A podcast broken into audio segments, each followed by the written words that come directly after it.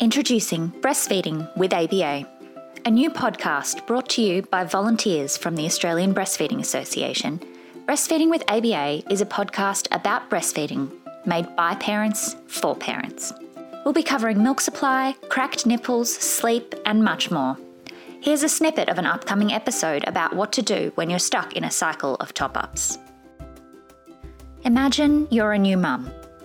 You knew all the way through your pregnancy that you wanted to breastfeed, but things have gotten off to a rough start. You've had to give your baby some extra milk along the way. Maybe expressed breast milk, maybe infant formula. But expressing is time consuming and exhausting. Every time you give your baby a bottle, they seem to want more and more extra milk.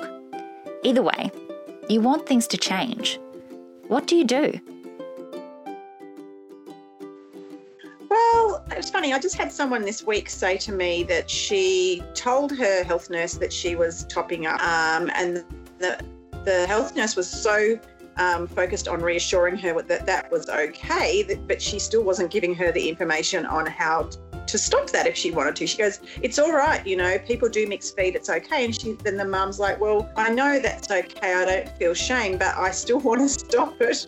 You know, I'm I prefer to give all my own breast milk if I can, or I prefer just to give the breast and not the bottle as well." So I think you know that they feel like they're double handling, and they it's much more time consuming uh, and they prefer to do one thing if they can. Um, and, you know, usually they're hoping it's just going to be breastfeeding. Subscribe now to Breastfeeding with ABA, a new podcast about breastfeeding made by parents for parents.